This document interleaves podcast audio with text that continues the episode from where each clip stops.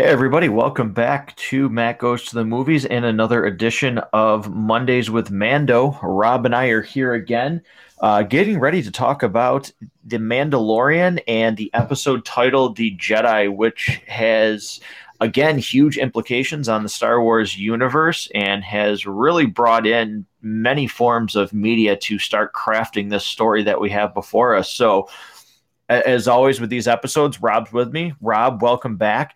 And there's so much to talk about here that I'm going to have you get started with our two minute warning portion, um, which is spoiler free before we start diving heavy into everything because there, there's a lot to talk about in this episode.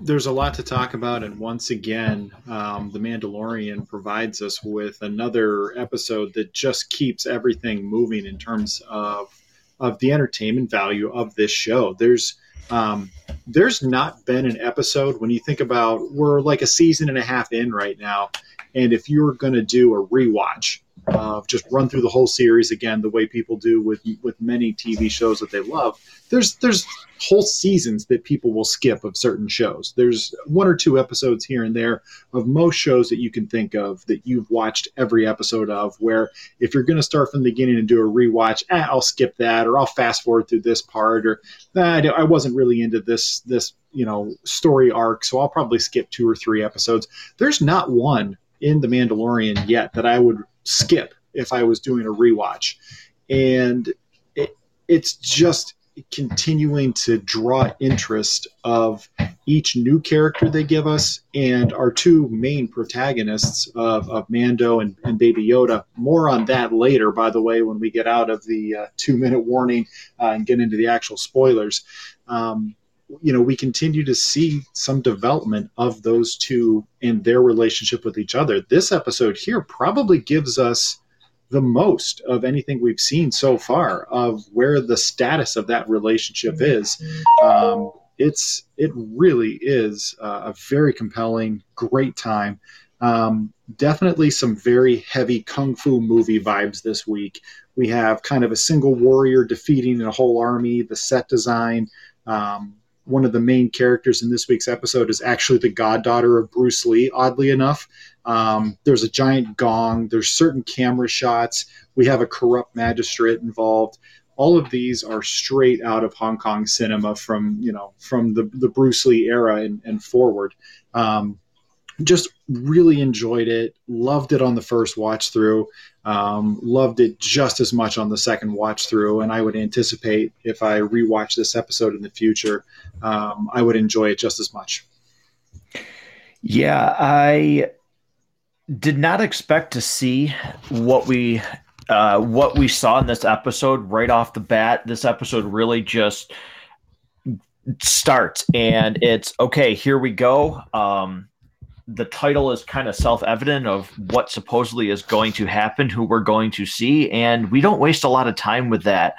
Um, there's also a lot of again tie-ins to not only the movie universe but it really feels like this story is really capitalizing on several other aspects of Star Wars lore such as the shows um, and books with the introductions of some characters that we get in this episode and, and I'm interested to see because it, it definitely seems like everything that they're introducing to me in the Mandalorian is not going to be contained to the Mandalorian. So I, I, get a feeling that we might be seeing some other shows spin off of all the ideas that they are using because clearly they are not afraid to continue stories that happened in the TV shows Clone Wars and Rebels. They're not afraid to introduce characters that have been um, in the in the novels that Star Wars has produced, and there's some really great content. And Rob and I have mentioned this before it pretty much with Star Wars as a TV show right now on Disney Plus, they have full support for me to go in whatever direction they want and introduce whoever they want because I just I cannot believe how good this show is from episode to episode. So I love this episode. That's my two minute warning on it because just like last episode, I'm very eager to get into spoilers.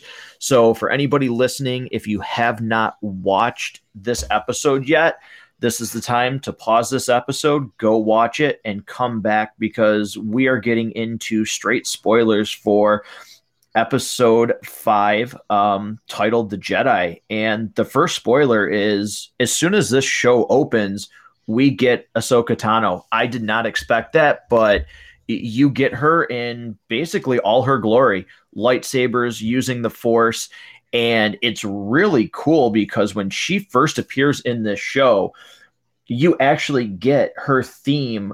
Well, her and Anakin's theme that is a that shows up in the Clone Wars, which was really cool to hear that subtly in the background, especially for me.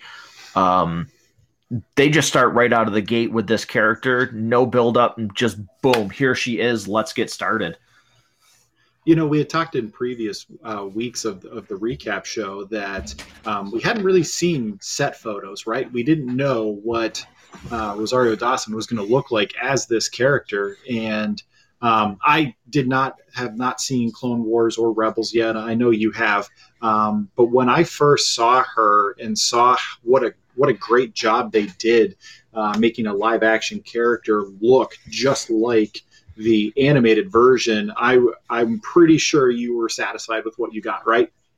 Yeah, I was extremely satisfied with uh, Ahsoka. I know there's a little bit of some of the fans I, have already heard they were a little bit um, upset that her headdress, um, which is a natural part of her body, uh, her tails in the shows are longer because they grow as they age and in this timeline they should be significantly longer than what they are but the reason why this show doesn't have them like they did at the end of rebels is strictly because of her being able to maneuver around. So it's a small little detail that i'm kind of surprised that i've heard as many people as i have like complain about but in terms of look it's perfect. Like I was really skeptical about how she was going to look, and for me, I think they nailed it.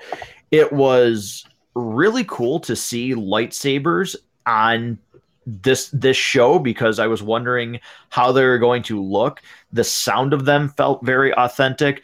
The fighting style um, with lightsabers felt very authentic for me in terms of Star Wars to me, they nailed everything. Her costume is on point. I was blown away by her look. And it, I, I don't know. I've just never really thought about this until the show.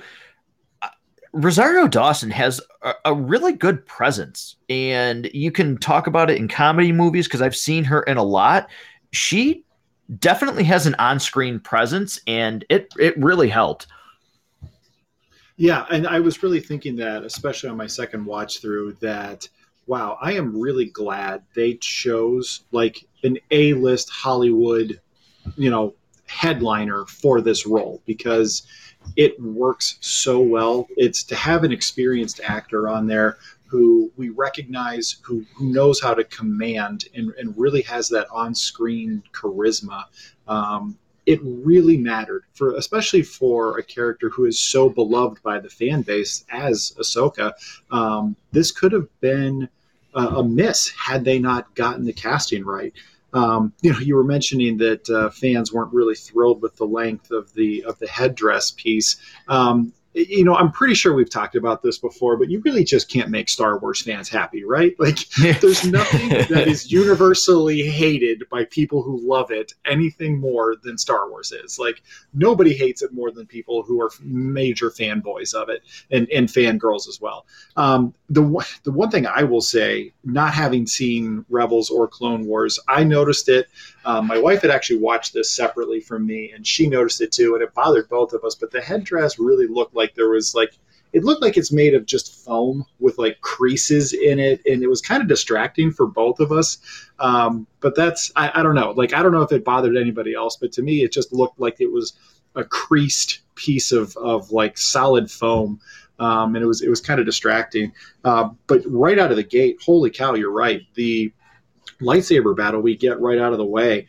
Um, there's really not a lot of time in Star Wars film or TV where you really see a force user just absolutely kicking ass with the force and lightsabers. I mean, you see battles, you see one-on-one duels and things like that, but you rarely see the, the one main exception is is when you get Darth Vader in in uh, Rogue One, where he just shows up and just slaughters everybody.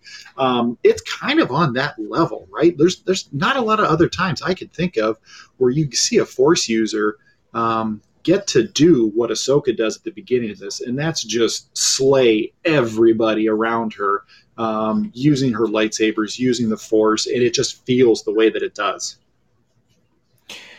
Yeah, it it was really great to see this on screen because they they nailed it. Again, this show feels like Star Wars with everything that they do and it's becoming I, am wondering almost though with you know you mentioned here that you have not watched clone wars and you have not watched rebels I, i'm wondering how far it's going to go because it's getting so heavily tied if they're almost leaning too much into it for some fans.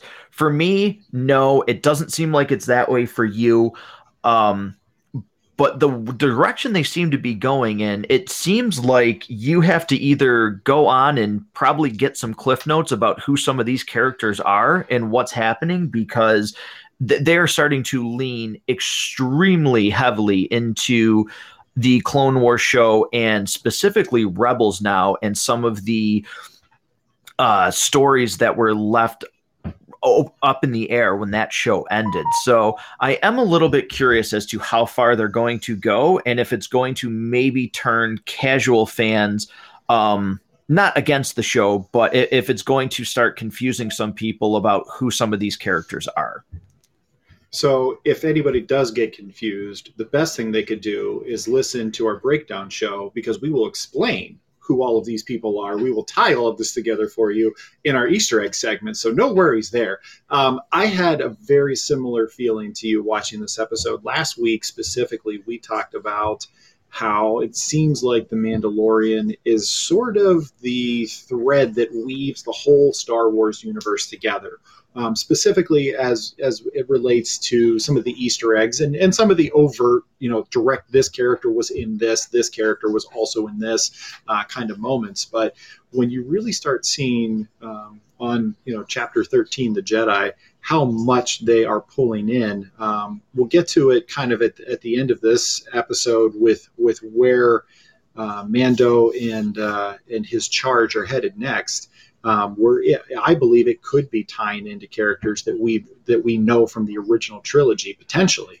Um, I have a fear that I don't really think I have anything to substantiate this fear, but it almost kind of reminds me of when DC decided to kick off their cinematic universe. They they give us Batman v Superman, the dumbest name of all comic book movies ever, and they they introduce a new Batman, they introduce Wonder Woman, they introduce Lex Luthor, they introduce Doomsday, they kill Superman. Like they do all of this in the span of one movie, and it felt like it was just too much. Like it, they were trying to do too much. They were trying to introduce too much.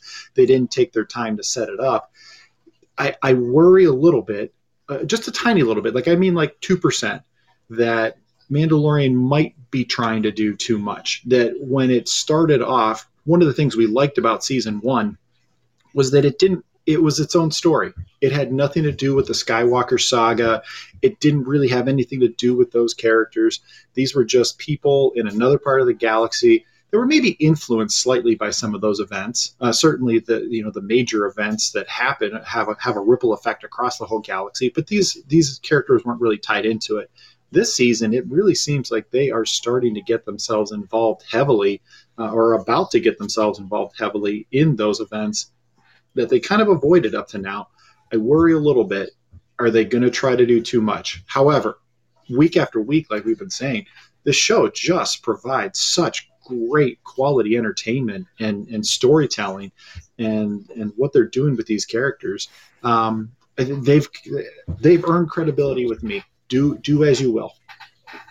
Yeah. Um, you know, we've talked here for several, several minutes, and this episode is so deep that we haven't really even. We've talked about the first essentially five minutes of this episode um, and what happened. So that just shows you how much uh, this episode actually entails, which is incredible because, again, it just the way that they fit everything into these runtimes to me is so unbelievable how everything just it flows with incredible smoothness. Nothing seems out of place. Nothing seems dragged on. Everything hits from point to point to point which is incredible. Um, but you know we know that mando was looking for Ahsoka. And Mando eventually ends up on this planet where Ahsoka is trying to overthrow um, the leader of this planet because she's imprisoning and killing its townspeople. But Mando's tasked with killing Ahsoka, and he's off to find her, which is Rob, where I don't know if you have maybe softened a little bit, but we get a big revelation again here when these two meet after a very very brief encounter and fight scene between the two main characters of the sh- of this episode um, we get to learn baby yoda's actual name based on interaction with ahsoka. And rob and i talked about this when the episode aired. And at the initial outset we have two very different feelings about this. But rob you actually called this in the last episode that you were wondering how quickly we would get this because it feels like that's the direction we're going. And sure enough, it was one episode later. So, why don't you talk about this first and your feelings on what happened here with the reveal that you know Ahsoka was communicating with? I'll still call him Baby Yoda at the moment, and she understands what um you know what he's thinking. So um, on on the last you know Mondays with Mando show, um, I I suggested that uh, we would probably get Baby Yoda's real name or at least his his race name fairly soon at some point because it felt weird that Mando never came up with a nickname for him, um, like most parents do for their kids. And I felt like that was kind of the marketing people saying, no, no, no, we don't want to confuse things. Obviously, we're calling him the child but we're not going to give him any other nicknames or anything other to confuse people so we can market this character properly and the merchandise around him um, when we eventually give him a real name. And we find out that Baby Yoda's real name is Grogu. And when when she first said it, I went, "What? Like that's Baby Yoda's name, Grogu." Uh, as it went, I felt a little better about it, and I think I think on and especially on my second watch, I've softened on it a little bit, partly because every time they say his name to him, and his little ears perk up, and he gets this cute little look on his face. Like I like that, so I think that has softened me a little bit on it. Um, I don't know. It just doesn't feel like one of the iconic names of Star Wars that you can you can list just name after name that just leap off the tongue and it has a, a, feel to it, you know, like Han Solo, you know immediately who that is. Um, Chewbacca, we know who all of these characters are. Grogu, uh, I don't know. I'm not. I'm still not sold on the name. yeah, you know, I for whatever reason, um, when it was said, and maybe it's because of, I, I don't know, when you listen to Rosario Dawson um, you know, as Ahsoka say it, it, she's got sort of a softness to how she says it. Um, almost like you would call like your pet. You know, it's she talks, you know, she says his name like he's still a child, even though he's 50 years old. So I don't know, like when I hear it during this episode, it doesn't really it, it doesn't bother me. And for whatever reason, I just feel like it makes sense that that's his name. I can't really explain it, but I'm just like, yeah, I guess if they named him, like, really, what else would his name be? And that sounds weird because it's, you know, we didn't get any other, like, well, we've potentially thought of naming him this or this. I do think that we will not hear that name every single episode. I feel like it's almost only going to be when Mando really needs him to kind of pay attention and focus because he still, even after he knew his name, called him kid. Um, so I think that's more of like, you know, a, a father son thing where, you know, Rob, I don't know about you, but I, I don't call my kids by their name every single day that I talk to them. Um, and, I feel like that's kind of what we're going to get with Mando um, here, where he's not going to just continually say that, you know, say that name in these episodes. Um, I think you're absolutely onto something. I think you might see it. It almost sounded kind of like foreign coming off of Mando's tongue, right? It didn't. It didn't really seem like he was comfortable with the idea because to him, Baby Yoda was just kid. You know, to him that was it was kid. That, that's that's what he did. Um, but there's also a moment later on in this episode, and we'll, and we'll, get to it. It's it really tugs at the heartstrings. He calls him Buddy, and that's mm-hmm. the first time he had done that. And it it I think it and you know I'm kind of jumping the gun a little bit. It really meant something when he did that. Um, I I felt a certain emotion at that. Um, but yeah, it. Um, I I too will go whole days without actually saying my kids' real names to them. I, it's usually one of the 57 nicknames I have for each of them. Um, and, or if they're in trouble, it could be something completely different altogether. Um, right. but yeah, I, I, I, agree. We we might not see Mando necessarily use that unless it's unless it's for a reason. Um, I don't expect, by the way, that all of the Baby Yoda meme pages that are dominating social media right now to change their name to you know Grogu page or, or fan page or anything like that. I, I really don't expect it. I, I I fully anticipate the internet will still refer to him as Baby Yoda. Um, I, I yeah, I don't see that changing anytime soon. Yeah, um, you know, one of the things too that you you talked about is it's interesting now too because we know more so you know we don't know a ton but again, this seems to be the show that is just tying this entire huge, expansive universe together. And now we know that supposedly, I'm just going to keep referring to him as Baby Yoda, it, he was part of this prequel trilogy era. He was there. Um, according to Ahsoka, because as she's communicating with him, again, name drops. He was in Coruscant at the Jedi Temple. Who was he with? You know, he's if Jedi were training him, so was that council training him with Yoda and Mace Windu? Was Anakin aware of him? Is Obi Wan aware of him? Was Qui Gon, if we for some reason see anything from Qui Gon in the Obi Wan series, um, who who knows about this character? Who trained him? And also, too, who took him? Because it's clearly stated somebody took him away when, you know, Order 66 was executed. He survived this turn from the clone troopers. So, who took him and who was able to, you know, who was able to save him, but also, too, why does his future turn dark after that? Why did this person not stay with him?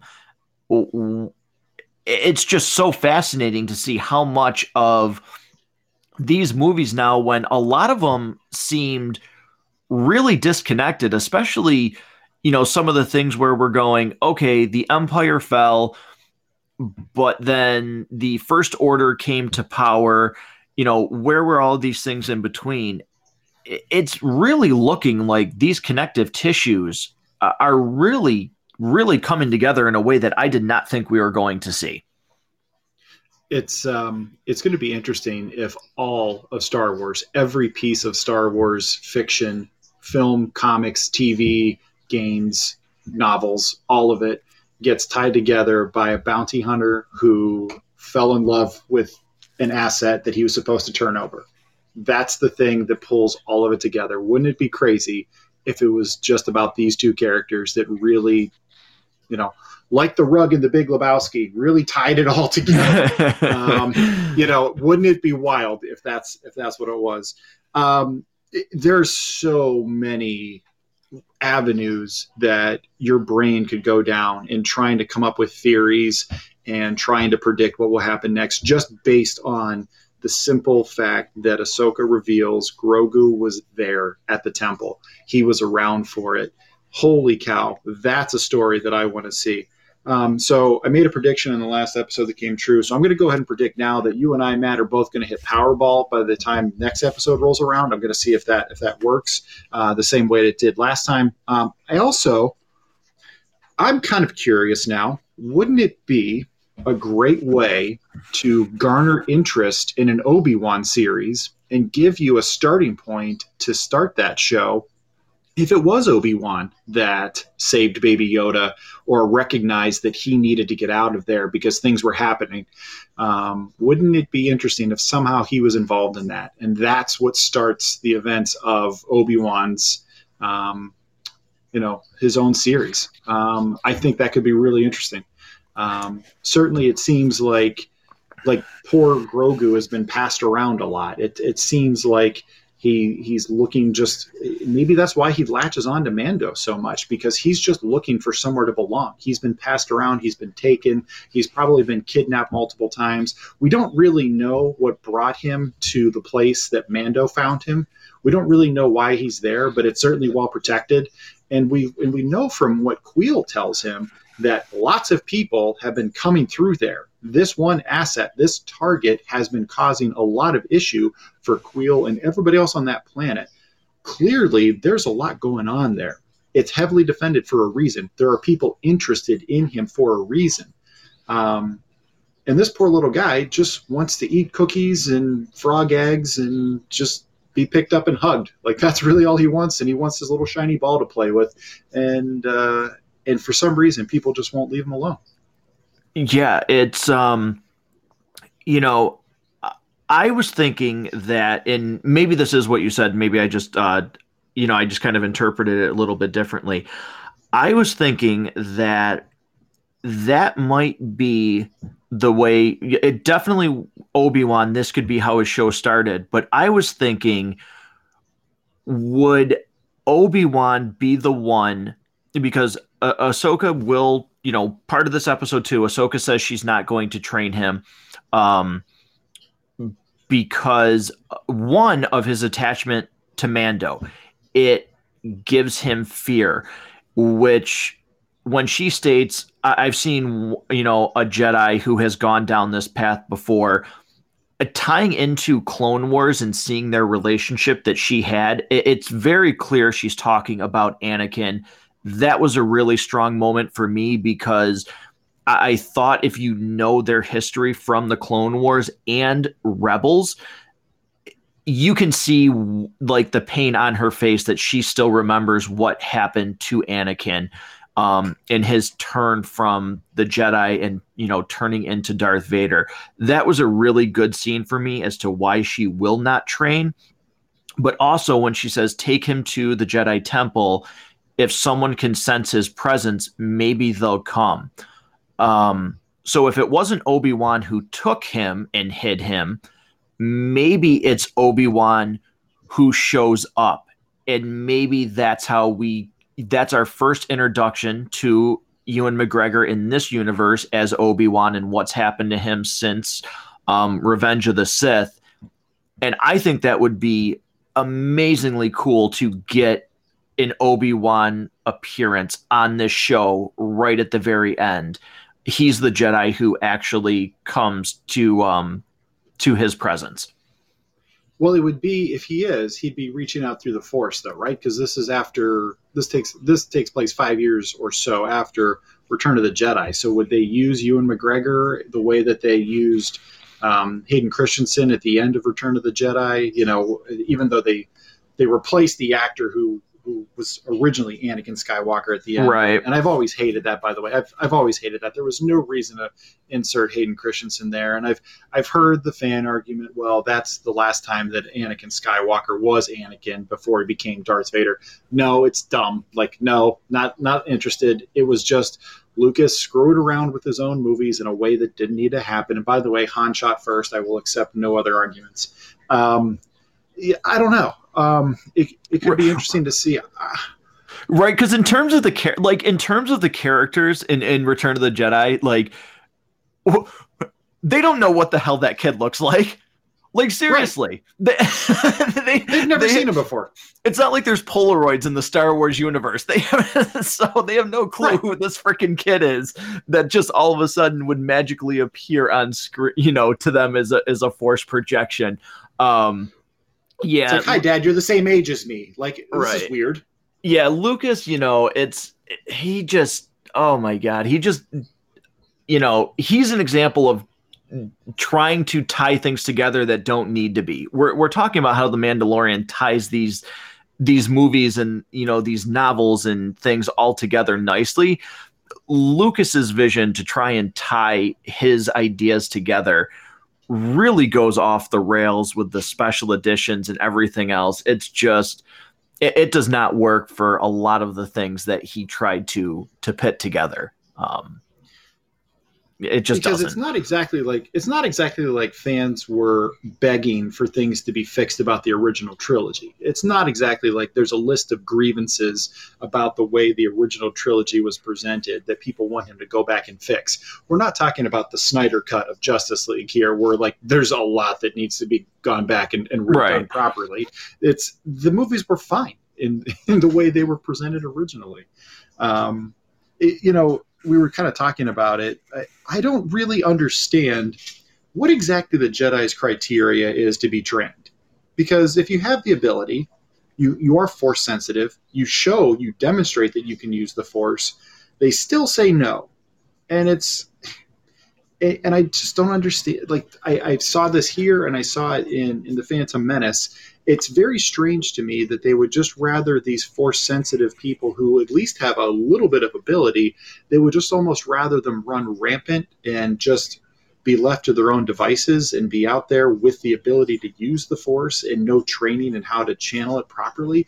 It almost feels irresponsible of the Jedi um, to not try to take in everybody they could and provide them a framework and an, and an understanding of the responsibility of what this actually is, um, as opposed to just leave them out there for possibly the Sith to, to, scramble up and be like, "Hey, kid, the Jedi turned you down. I'll teach you how to use it."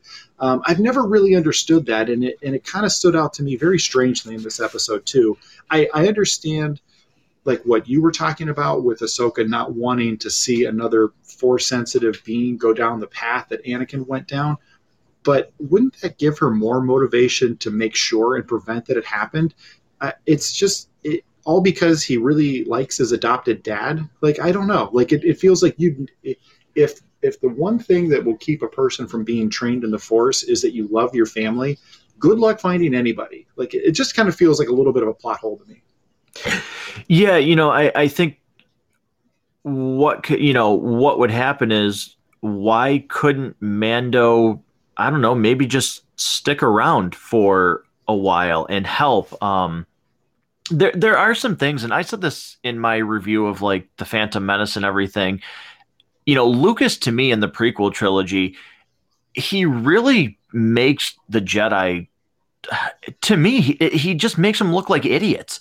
Um, because you know everything is about like oh, you can't love, you can't be sad, you can't have anger, you basically have to have a lobotomy. Um, but then, you know, there's in those prequel trilogies, you know, there's obviously Yoda. He's sad because you can see him like get sad because all of a sudden he can sense Order 66. Well, wouldn't that mean that Yoda should turn to the dark side? Oh, he just felt sadness. Um, you know, it yeah, it it's weird sometimes how the Jedi are perceived and how they're talked about um, with what you are and aren't allowed to do. Um, so it just makes it seem like everybody would turn to the dark side, so to speak. So but we have seen, you know, Grogu get angry because he thinks something's happening to Mando. Um, you know, we saw it when he used the force choke because he was arm wrestling. So I, think there's some you know validity to the statement but i also think sometimes the way the jedi have been perceived it's it's hard not to think of it as just like a, a plot device to move it from a to b which is un- unfortunate because i think there's a, a, lot there that could be worked with to make it a very strong connection and, and a very interesting reason not to train him you know, there's that whole line: fear leads to anger, anger leads to the dark side, or, or some permutation of that. I'm, I'm, sure I'm not getting it completely right, but it just really doesn't make a whole lot of sense. It's almost like that movie Equilibrium. If, if you haven't seen Equilibrium, I can't recommend that movie highly enough. It's uh, Christian Bale before he was in Batman. Um, and it's really cool. But the premise of the movie is that everybody has to take this pill that completely dulls your emotions. You don't have any emotional response to anything. You just kind of exist. No anger, no sadness, no happiness, no joy. Um, but everybody's kind of mellow and there's no wars and people don't kill each other anymore and it's supposed to be better. And that's almost how the Jedi are presented at times that they're intended to be. And it just doesn't really hold up when you start subjecting that idea to like a little bit of, of questioning, it just it really doesn't hold up. And I would have it feels like at times the Mandalorian is being used to fix plot holes in other other Star Wars. Um, I kind of wish they would have maybe sewn that one up a little differently. Yeah, no, I mean, it certainly to me with some of the things that are happening, and we talked about it last episode. Uh, to me, almost more so than any other movie, and maybe I'll be way off when it's all said and done. But it, and I don't know if it was intended this way or if they have just found a way to kind of make it, you know, stream flawlessly, so to speak, so far for me. It, the Mandalorian seems to really be almost trying to tie up the loose ends of the rise of Skywalker because we're getting into cloning with they're taking you know baby yoda's blood and putting it into you know either force sensitive or non force sensitive people. There's a volunteer to get injected with his blood. There's cloning tanks where you know rise of skywalker palpatine comes back and it's just it's a throwaway line of oh cloning the dark arts things only the sith knew. Oh okay, oh, okay. yeah great. Um that explains everything. Thank you so much. Uh, but you know, like, oh yeah, if, if it was that simple. But it really seems like some of these things that talk about how they created, you know, you know, Palpatine says, I made Snoke, but Snoke clearly has force abilities. Is that because they were experimenting to get Snoke from Baby Yoda's blood? Uh, to me, it seems like the one movie that this show is really trying to fill the gaps in is Rise of Skywalker. And again, maybe I'm completely wrong, but I just really get that impression by what we're we're getting from this show in terms of cloning and and trying to create force sensitive beings. We'll see more as we get more into Moff Gideon's plan and who he reports to. Um, I think at this point, it is safe to say that Admiral Thrawn is involved with Moff Gideon. We we probably can assume they're working on the same project, um, or they're somehow collaborating together. Um, I, I, fully expect that to be revealed in, in the coming weeks. Um, there's so much out there, um, just little drops here and there. I'm I'm very glad we finally got Ahsoka in this episode. Um, I can't imagine we don't see her again. Um, I really hope that the next time she appears, it's not like some Deus Ex Machina device where Mando's in big trouble and how is he going to get out? And she just kind of shows up and saves the day, kind of like how the um, the uh, space cops did in uh, in the ice uh, cave when the spiders were trying to attack them, and they showed up and saved the day. I kind of hope that's not how she shows up again. Um, I hope it's a little more intentional than that um, because I really wanted to see what happened. I, I really enjoyed her, um, and I, really don't think you sign an actress like Rosario Dawson uh, to play a major fan favorite character um, if you don't intend to use her more than one episode. Yeah, I wouldn't think that would be the case. And Rob, you mentioned um, this character just a moment ago. Now, I really thought when you know, I, again, watching the Clone Wars and watching Rebels, I did not know how far they were going to start going down this rabbit hole of, of these shows and the plot points that are in them and the characters that are in them. So when she said, "I'm looking for somebody," you know, uh, wh- where's your boss? I thought, okay, she's just talking in this universe. She's talking about Moff Gideon, and the fact that we get the name drop of Thrawn, that really struck me. I was like, wow, they're like they're bringing this guy in too because in Rebels, he is he is the major player. He is a force in that show. And the novels that he's been in, they're spectacular. I've been able to read those as I've, you know, started to branch more and more out to different novels from Star Wars. Um, he, he's a major player in the Star Wars universe, and I was like, wow, they are just they're going for it. Uh, I did not expect that name drop in this episode, which again, if if you watch Rebels, to me, the next logical step is she's looking for Thrawn because she's looking for another major character from Rebels, which is Ezra, which really opens up the door for a lot in Star Wars and maybe possible future shows because Ezra's connected to some pretty wild things that have happened in the Star Wars universe and I cannot wait to see all of it. Um, that that last fight towards the end, I really did enjoy. Um, you know, we didn't really get a chance to talk much about the Imperial Magistrate, but um, that last fight at the end was was really pretty good. Um, there was a lot of tension there. Um, I also enjoyed the standoff they had, kind of almost almost like the high noon standoff. It's really one of the yep. few Western sort of themes that we got for for this episode, the the Jedi.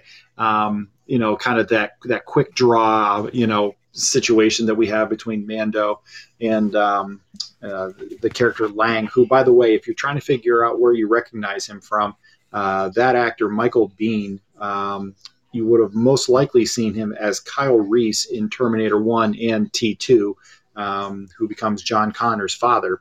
Um, if you if you're trying to figure out where you recognize him from, um, you know that last scene was really very well done. Um, was was loving every minute of it.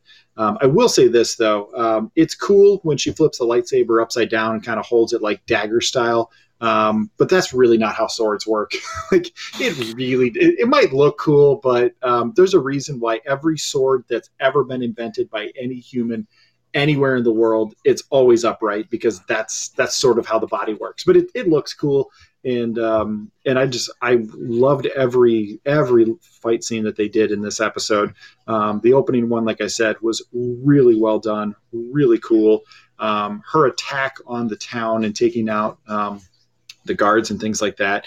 Um, really well done. Definitely has some elements of kung fu cinema. You know, that wandering warrior that's just like this total badass that can take out whole armies by himself or herself, um, and just really doesn't even break a sweat doing it. Um, really enjoyed those those moments. Yeah. Um, yeah, they, you know the fights were really well done uh, uh, especially the one with Ahsoka. That was really well done at the end. I thought that had tension to it. Uh, again, just you know, the lightsaber. It felt da- it, it, the lightsaber felt dangerous in this episode, and there were times in you know certain uh, movies uh, it, it just didn't feel like a dangerous weapon, but I, I don't know if it was the sound effects that it made. It sounded very heavy um, when Ahsoka turned hers on. It, it just felt like again Star Wars. It felt like this was a weapon that should be feared in this universe where in some of these movies it didn't seem to have the same luster that it did in this show, which was nice to see again. Um, I liked I liked that a lot. Quick shout out though to the visual effects team. The the glow of the white saber and the visual effects that they did really made you feel like this was a real object and that this was not just CG superimposed after the fact. Um, I think that really had a lot to do with the fact that this really did feel like a dangerous weapon that you needed to respect. Yeah, yeah, it was it was fantastic. So you know, I I think with this episode it's not I, I wouldn't call them when we get into our Easter egg portion it, it's not so much Easter eggs, but it's more how everything ties together with the name drop. So I guess we can call it, you know, what we're going to get into with the Easter eggs. But Rob, I, I know for me, this movie with the rating system, or this movie, this show, that it feels like a movie. It's just such high production value. Uh, yeah. This episode is easily five reels for me. To me, it is the best episode so far, which again says something because I have really liked every episode, but this one again just it takes it to another level with what we get in this episode. And I did not think they would be able to accomplish what they did in this episode in terms of the lightsabers, the fighting, using the force. It's just it's incredible. This episode, hands down, is the best uh, of either season of The Mandalorian so far for me. You know, I'd have to rewatch some of my favorites to to be able to say whether or not I, have got this as my favorite. But if it's not number one for me, it's it's certainly in a very close race. Um, easily five reels for me, easily. Um, incredibly rewatchable. Um, you introduce an animated character into a live action show, you nail it. You nail the look. You get so many elements right. Um, you get some dramatic moments. You get great fights. You get some very heartfelt moments.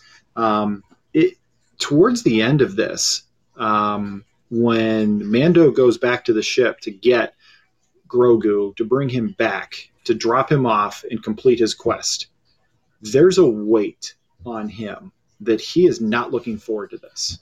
Absolutely not. This, I mean, he's he goes, he tries to wake him up um, I mentioned before, it's the first time he ever calls him anything other than kid, other than the few times you know he calls him Grogu. He actually says, "Hey, buddy," you know, like mm-hmm. there's there is a a paternal love that is shown there. We've seen it in other cases of this show, especially in the second season. Um, certainly, I felt like the second episode of of this show was very, um, you know, it was very parental in its themes. Um, but we definitely saw Mando's heart break a little bit. I I feel like we heard Pedro Pascal's voice crack a little bit at times, you know, with the emotion of what he Mando was was understanding that he had to do. Um, you know, we get that moment at the end. You, the camera's kind of pulled back a little bit, but Mando is holding Baby Yoda and just kind of rocking him the way that I did with my kids when they were babies. And you don't need to have the TV on. You don't need to be looking at anything else. Just being able to do that in that moment, you know that those are moments as a parent you're never going to get back. Once they grow up, you're not going to get to do that anymore. And you try to you try to savor them for as long as you can because you know you won't have them forever. Um, I I read that in in that scene when he's doing that because um, he knows he's about to hand over his companion um, that he's for some reason, you know, over over their adventures together, grown a fondness for um, that he's not experienced with anyone other than possibly his own parents. Um, that scene really read to me um, just uh, very strongly that there was a lot of emotion in that moment. Um, in, in the, it was it's like maybe a 10 second scene, a 15 second scene. Um, Matt, did you feel the same way when you saw it? Yeah, it was. Um, it definitely was because I almost for a second there was like, wow, are they like hang on a second, are they actually separating here? Um yeah, it, it definitely hit me. Uh and again, we you know, Rob, we talked about it where it was episode three, where to me we got the first real, you know, show of you know, Grogu is more than just an assignment to Mando. He really cares about him. And and since that episode where he was genuinely concerned for his safety, it has just gotten more and more and more apparent that he also might not want to eh, deep down he might not want to separate from him he may want to just protect him as long as he can until somebody says he has to go um it, again you can just tell he really cares for him it, it's it's not an assignment really anymore it is he has to see this through he has to protect him or it's going to devastate him. I, I, I think. And I think we saw him coming to that understanding when he believed that Ahsoka was going to um, take him away and begin his training. And maybe their paths cross again in the future. Maybe they don't. And maybe when they do, they're not the same people anymore. It doesn't. It doesn't mean the same thing that it did. Um, you know, it's. Uh, we, we've seen the same idea played with in, in other films. Um, it really works better here than anything else I can think of that that's telling a similar story. Yeah, a- absolutely. Um, yeah, I just man, I can't say enough about this episode. Everything about it works. It's just it, it's incredible. The episode's incredible. So I want to ask you real quick. We get to the end, and she and she sends him on this quest to the Jedi Temple. When she says, you know, he will have a chance to sort of choose his path, maybe there will be another who will reach out through the Force to him. Um, there's not a lot of Jedi left. I'm I'm really wondering, just based on time frame, could it be Leia that reaches out? Could it be Luke that reaches out? We've seen in Star Wars they have de-aged characters. They have done CG versions of characters who would have either been already dead um, or you know significantly older. We saw it certainly in Rogue One. Uh, where, where one character is completely CG, or um, they had a, a, CG version of um, of Leia, um, and certainly we know in Rise of Skywalker they had to get very creative with camera angles uh, because of the passing of, of Carrie Fisher. Um, could they do something similar here? Um, who who is it that you think, just right off the top of your head, who might be reaching out through the force to him? Well, I, I do think that it's going to be. I, think it's going to be Ezra. I, I, think that's who's going to show up. I, I'm not sure if they would. The, the reason I don't think it could be Luke or Leia, even though the timeline does, it, it does add where they could essentially be the characters that would find him. I, Which, don't way, think I don't think it's either of them either. Right. I, I don't think that's what they would be doing. I, I, think you could, but again, it seems to me like if that was it, whoever is showing up is more than a one-time deal. So for for it to be Luke or Leia, to have them in maybe one episode, one scene, I don't think um, we would get that far. But I really think the the character who's going to show up is Ezra, um, who was introduced in Rebels. I, I can't imagine, especially now that we know Thrawn is here, and those two characters are so tied together, and that's who Ahsoka's looking for. I, really think it's going to be Ezra, who really, in terms of Star Wars characters, for me, from watching Rebels and his story, he is one of my I don't want to say top 10 because that's too long. He, he's definitely like top six for me. Like he's probably number six on my Jedi list uh, of characters who I really think have incredible stories to tell. And he's only been on an animated TV show. So to me, that just shows how well he he was written in the show. Um, I kind of feel like it'll it'll be something along those lines, especially this season. It does feel like they're pulling a lot of their material and their tie-ins from the animated shows. Um, I, am with you. It, it, feels like that's probably the direction they're going to go. Um, my only other like actual guess as to who they might use, and this would be it's not a huge stretch, but it would show how far they're willing to go to tie the universes together would be if they incorporated Star Wars The Fallen Order, um, the new game that came out into this universe because there is a character in the main character of that game who could very easily, based on the timeline that that's set in, be implemented into this universe. So I'll, I'll, talk about that more in a little bit, but I, I think maybe if they wanted to, they could tie in the video game characters into this timeline, which that was a very popular game and was really well received by Star Wars fans. So that would be my second guess, but that's more of a like it could happen. I think it is Ezra though. You know, speaking of games, um, we we do have um, an Easter egg that ties back into the greatest game um, in Star Wars, which, as we discussed on a previous episode, is Knights of the Old Republic. Uh, Matt, who is the best character in Knights of the Old Republic, without question? Oh, I Darth Bane is to me. Ah, no, see, it's HK. HK, the assassin droid, and we Ooh. have a callback. Um, we have a callback. Um, he's he's my favorite character, and I think he's most people's favorite characters too. Um, we we have a reference to, um, and we see two of them, the uh, HK87 assassin droids. Um, they are originally uh, the very first time we see them in anything Star Wars is uh, Knights of the Old Republic, which has been referenced before uh, by the show uh, with the Krayt Dragon. But uh, it was cool to see um, those make an appearance. Would have been even cooler if they would have had a chance to call someone a meatbag. Um, I would have probably just lost my mind if they would have done that. Um, that would have been cool to get, but uh, we didn't quite get that this episode. You know, I almost did forget about that character. Um, yeah, I, they they have to come out with a remaster of that game, like they've been rumored. It's it's it's got to come out. Um, it should.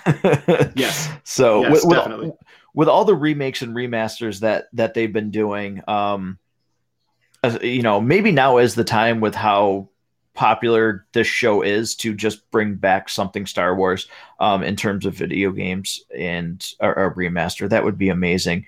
Um, you know, again in the in this show, there's a lot of Easter eggs. There's a lot of tie-ins, and one of them when Mando first goes to see Ahsoka, there is the Convor owl. Uh, Rob, did you notice that, or did you know what the significance was of of that owl when she's sitting in the forest?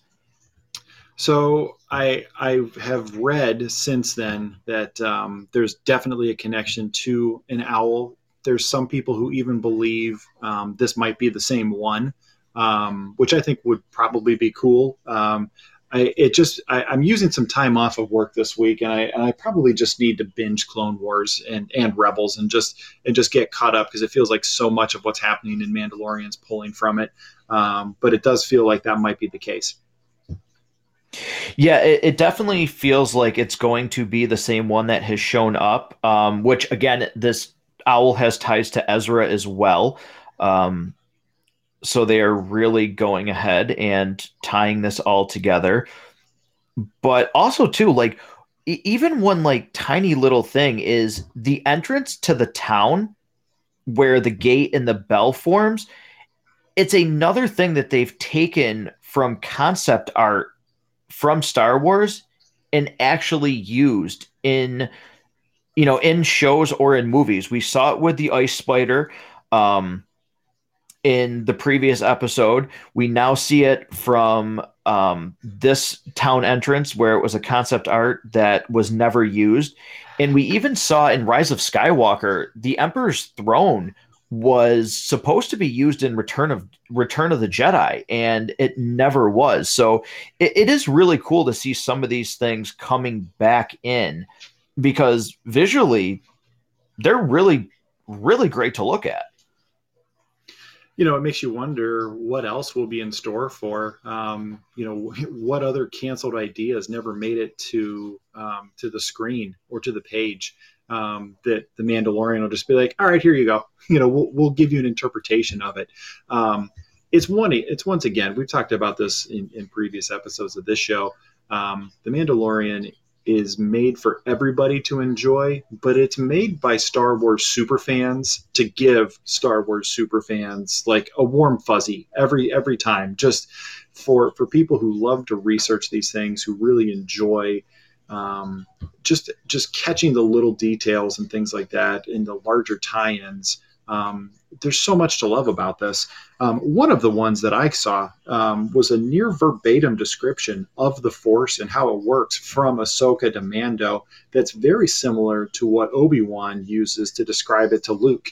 Um, you could certainly make the connection that um, you know they they share similar mentor trainer responsibilities. You know, there's you know obviously uh, Obi Wan describes it to Luke that way, and it's likely that he described it to Anakin that way, and it's likely that Anakin described it to Ahsoka, or they had a conversation about it together that way. Um, it was was one of the ones that I had caught and thought was kind of interesting. Yeah. Also, too, what was interesting to me is you know, obviously, we talked about this in the beginning uh, uh, of this episode where we learn that Grogu is present during parts of the prequel trilogy, and he was at the Jedi Temple on Coruscant.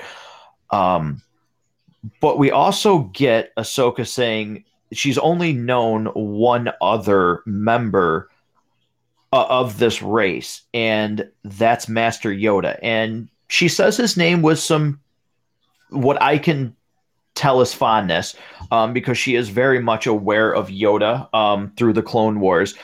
But also during that scene, you almost seem you almost see Grogu like stirring upon Yoda's name, like he recognizes him. But there's also it's very very brief. But Yoda's theme from The Empire Strikes Back plays during that scene. Um, and that was really cool because again, some of these these themes in Star Wars uh, just you know they hit with all the feels. So getting that very brief section was super cool. You know, as far as music goes, um, is there anything out there more iconic than Star Wars music?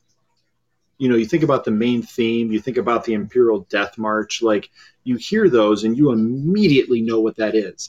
Even something like Duel of the Fates, you hear it, you immediately know what it is. It's it's among the most recognizable, iconic music. Um, and and I love that they are incorporating some of that into Mandalorian, which by the way has its own themes and soundtrack that stand on its own. I mean, far be it for me to ever truly compare anything to what's made by the great John Williams, but this is up there too. Um, the the way that they use music throughout this, um, and if you look back to um, when he's with the other Mandalorians, and it's more of almost like the they're on that pirate mission. Um, you know, there's there's different use of keyboards. There's different use of electronic music. Um, and then in the first episode of this season, you know, it is very Western in its in its overall uh, feel. Um, I love the way they use the music in, in this show and, in Star Wars as a whole. Um, yeah, I caught uh, a, uh, another um, an, another Easter egg where um, if you look back to Anakin's Force test compared to uh, Grogu's Force test, they both pass. They're both turned down for training and both of their sort of sponsors uh, are, are not happy about the decision. Um, I just thought that was kind of an interesting dichotomy that was was very similar, um, and they were turned down for kind of similar reasons. And really, uh, Baby Yoda's turned down because of Anakin. Um, you wonder what would have happened had that played out differently. Yeah, um, there's a lot of parallels. Um, you know, the speech that you said uh, Ahsoka gives is almost word for word to what Obi Wan says to Luke. Um, and when everything ties together, obviously Obi Wan trained Anakin, Anakin trained Ahsoka. Um, so there would be reason to believe he might have used the same phrase that you know Obi Wan told him.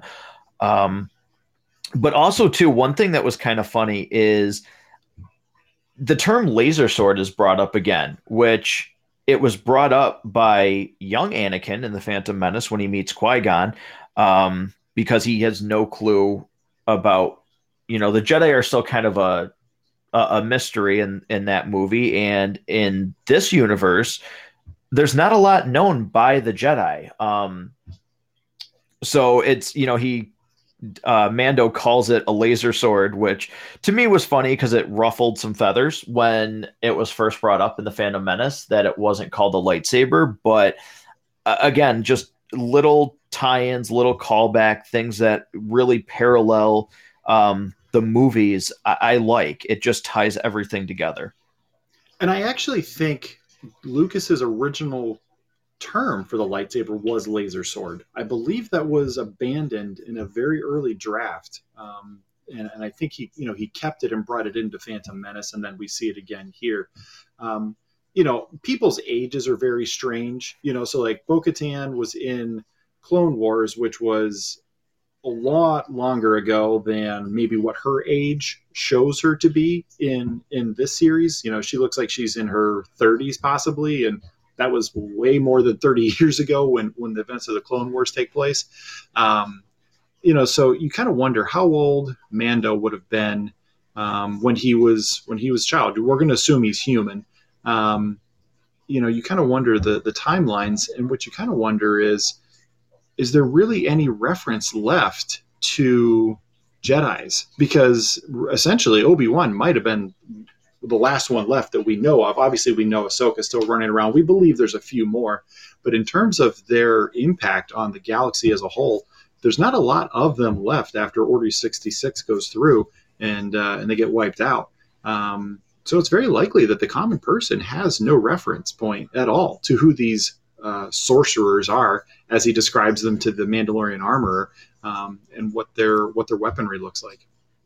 Yeah. Um but we might again. Um, I think it's Ezra who will show up, but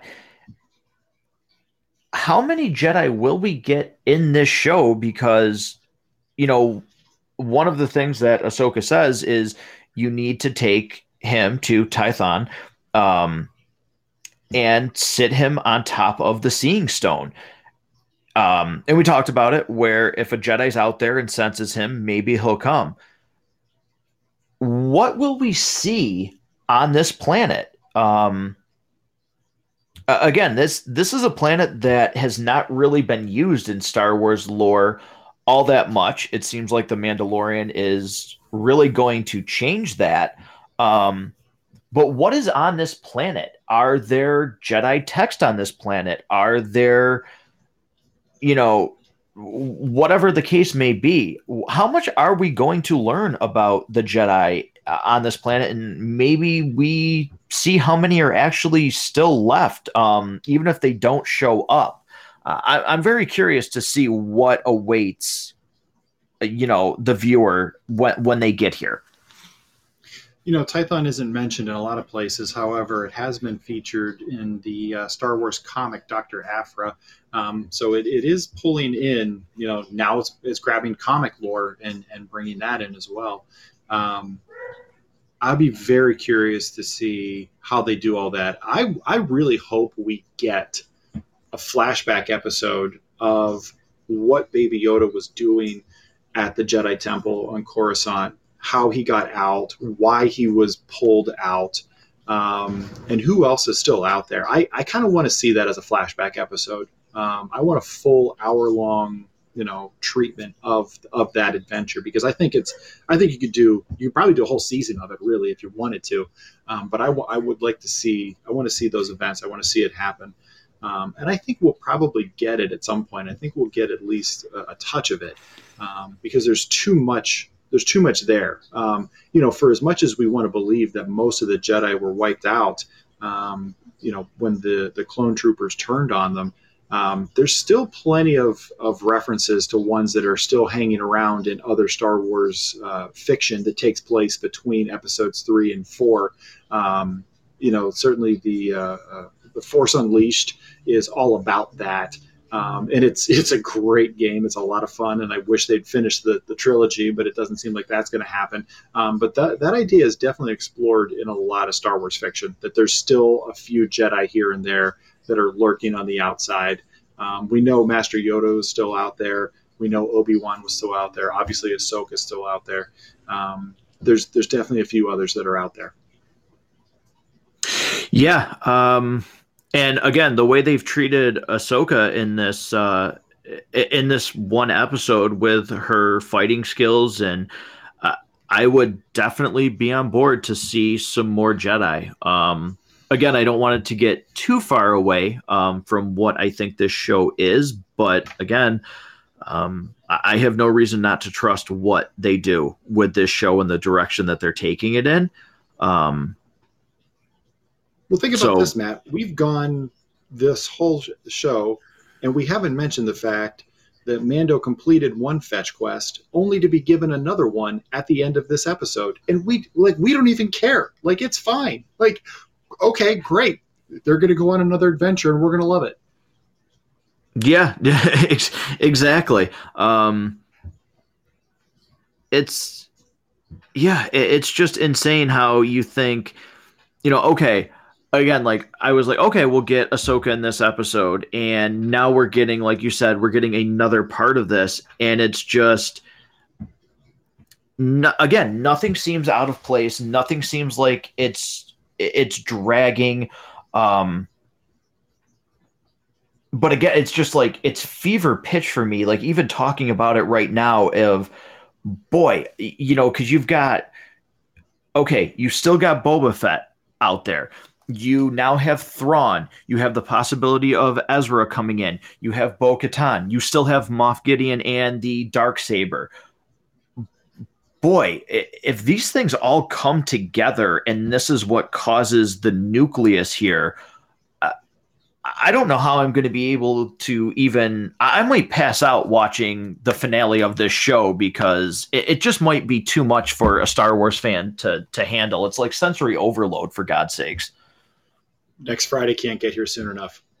Yeah, it's it, this is almost where I debate wanting it to be already out there so like I, I can watch it, but then yeah, once I start thinking from you know day to day about what's coming, I I really still do appreciate that this show gives us a, a week to really digest what we just saw and to you know, talk with friends and do this show about what we think might come next because it's just it's so exciting and even some of the things that maybe I thought were coming that haven't none of it's disappointing. It's just it's pure excitement thinking about this show, which is great to have for Star Wars because again, sometimes talking about Star Wars, I've never seen a franchise, we've said it, that hate something more than the people that love it. Um, yep. It, it really is a, a crazy phenomenon with Star Wars, but boy, for me, it's it's so much fun. Um, you know, I can just and it, it's giving me too this show, which is wild to think that the TV show is doing this. Some of the things that I didn't like about the prequel trilogy, some of the things that I didn't like about the sequel trilogy, um, and again, even some of the things about the initial Star Wars, um, A New Hope, Empire Strikes Back, and Return of the Jedi, it, this show is giving me such an appreciation for this universe that it, it's almost crazy to me that like I'm in a manner of speaking, like falling in love with Star Wars all over again, and really just want to go back and this makes me want to watch the movies again. As bad as they are, I almost want to go back and watch it because now I want to formulate my own thoughts on, especially since we know some of these characters are present. Where would this person be? What were they doing? What are what's going on in this scene? Like almost like a fan fiction, you know, episode of okay, this is where I think Grogu is in this time frame and in this scene, what's going on. Um, it's just fascinating to me. It wants me to go back and just watch these things over again. And not only that, because I'll definitely come with you on that idea for sure. But you think about some of the things they've introduced so far and just kind of left. You know, at the end of the first episode of this season, we get who we all assume is Boba Fett. And he's there and he's clearly got some feelings about what he's just seen and then it's not mentioned it's we don't get a hint of him we don't even get a dusting that that guy's going to be coming back anytime soon and we kind of forget because of how great each episode is and how much new things that we have to consider especially what, what, with what we get here there are so many different things that we could possibly be confronted with uh, between now and the end of this season and and we could potentially go the rest of this season and not get paid off on that Boba Fett kind of almost like an end credit scene, really. Right. I don't even care. Like I'd be fine. Like maybe he shows up in season three, maybe he doesn't. I don't even care. With what they just gave us this week, there's enough to keep me, the fan, excited and wanting more and and wanting to see what where this adventure uh, takes our our Mando and and Baby Yoda next. Yeah, it's it is crazy to think about that.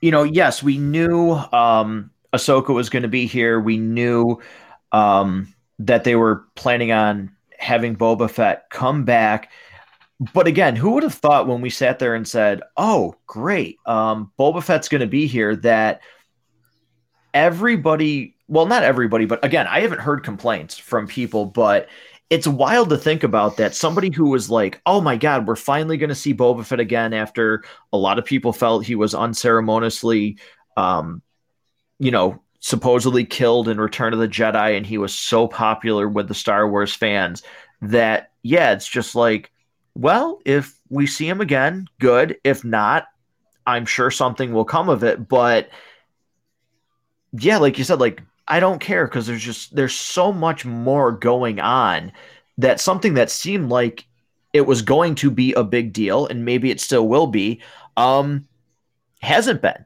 because let's face it his appearance in the first episode is super minimal um and yeah, it, it they've done so much that it's just like, yeah, okay, like cool. Let, we'll we'll, we'll get to it when we do. You wonder how it's even going to matter to the way that the story is being told now. Like, how does that how does that thread tie in? You know, it's interesting with Boba Fett. He and Darth Maul share so much in common.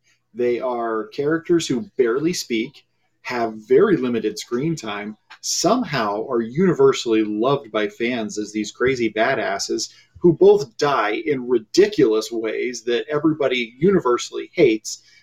And the characters are beloved so much that they find ways in future TV shows to bring them back. Yeah, um, yeah, I, Darth Maul in, whew, man, the the way that he is brought back and the way he's been, the way he was utilized after the Phantom Menace, um, has, has been awesome. And I won't talk too much about it because, Rob, that's a lot of spoilers for you if you start watching some of these shows. um, but yeah, it's it's incredible how they were able to bring him back into the fold, and he has really turned into such a a popular character and a character who, for me and a lot of fans that I have talked to, actually starts to garner sympathy um, from these shows. And even though he's you know, a, a killer. I mean, he killed Qui Gon, who was really well liked from Star Wars fans. You start to actually like him as a character in these shows, which is is it's a you know testament to the writing that these guys have done with with these characters to make them as popular as they are. You know, if Anakin be redeemed, certainly anybody can be redeemed. Um, we've seen that. Eh, maybe not Jar Jar. I don't think they can bring him back um, and no, redeem him. No redemption. I, I, I, I think uh, I think that is the one guy that uh, I don't think they could they could bring back. Um, not even not even the Mandalorian. Uh, unless the Mandalorian confirms that he was a secret Sith the whole time, I I still would be willing to listen to that. Um, I, I would be willing to go with that fan theory that his stupidity was completely manufactured and he was secretly a Sith. I will, similar to how Marvel's going to be doing the What If show on Disney Plus. I will take a Star Wars What If with fan theories in place that Jar Jar Binks was secretly a Sith. Um, it, I think it. I think you almost have to do that to enjoy episode two, right? Oh yeah. Who the sad thing is too is like Padme puts him in charge, and she's supposed to be this intelligent, strong woman who's presented like that in the first movie, and she just. I, I talked about that in my reviews of those movies. Her character arc is is so sad because it's it's a complete 180 from how she's presented in the first episode to just oh I hate talking about it because it's it's terrible what they did to her. Agreed. So, but I I don't have any other Easter eggs that uh, I'm bringing up. Do you have any further ones that you that we did not list that you wanted to talk about? Um, we we spent a little bit of time talking about Grand Admiral Thrawn. Um, I wouldn't say he's necessarily an Easter egg so much as a character we will probably see more of very soon. Yeah, and if you know you aren't familiar with him, again, you know you can. I think getting a little bit of his backstory is, you know, obviously that never hurts, but I, I believe the way they're introducing him, you don't need to see Rebels or ha- to have read any of the novels that he is a part of, which again is just it's showing how well they're developing this show that they're leaning on, you know, media that might not have been consumed by everybody who watches this show, but it also doesn't feel like you have to. Uh, Rob, you you've talked about that before, where you don't have to be a Star Wars super fan to enjoy this, but being a super fan makes it all that more enjoyable. So uh, again, you just you can't say enough about the people who are in charge of this series and what they're doing with it because to be able to to have this much of the spectrum covered is amazing. Yeah. Um, listen you can watch this show week in and week out just to see what kind of hijinks baby yoda gets himself into and and that could be your whole reason to watch this show and you're going to be happy. And you can have memorized every single piece of star wars lore um, that's ever been created um, and be very happy watching the show week in and week out. Yeah. Um, so, you know, this has been obviously um, another edition of Mondays with Mando. It's always fun to do these. We certainly look forward to the next week, and we appreciate everybody listening. Um, keep giving your feedback and what you think is going to happen. Um, I, I can't wait for the next episode to see where we're going. And again, just thank you for listening. Catch everything um, on the official Facebook page. Matt goes to the movies. Uh, we're on Apple Podcasts, Google Podcasts, Podbean, basically any format where you can get your podcast. You can download this show, listen to previous episodes. Uh, we really appreciate it. And thanks again for listening. Uh, this has been Mondays with Mando.